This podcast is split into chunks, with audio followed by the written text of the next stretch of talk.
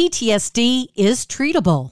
I'm Pat Farnack with the WCBS Health and Wellbeing Report, sponsored by Valley Health System, enhancing the health and well-being of Northern New Jersey. Talking with Dr. Paula Schnurr of the National Center for PTSD, the most important thing to remember about PTSD is many people have thought of PTSD as a chronic disorder that it can't be treated.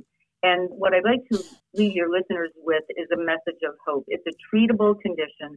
We have effective treatments. The PTSD is not a life sentence. So if you've had a traumatic experience, if you're having symptoms, take that first step, take the screen, and find out if you have PTSD because that can be your first step on the way to recovery. The website again, ptsd.va.gov slash screen. And the entire interview at wcbs880.com slash health. I'm Pat Farnack, WCBS News Radio 880.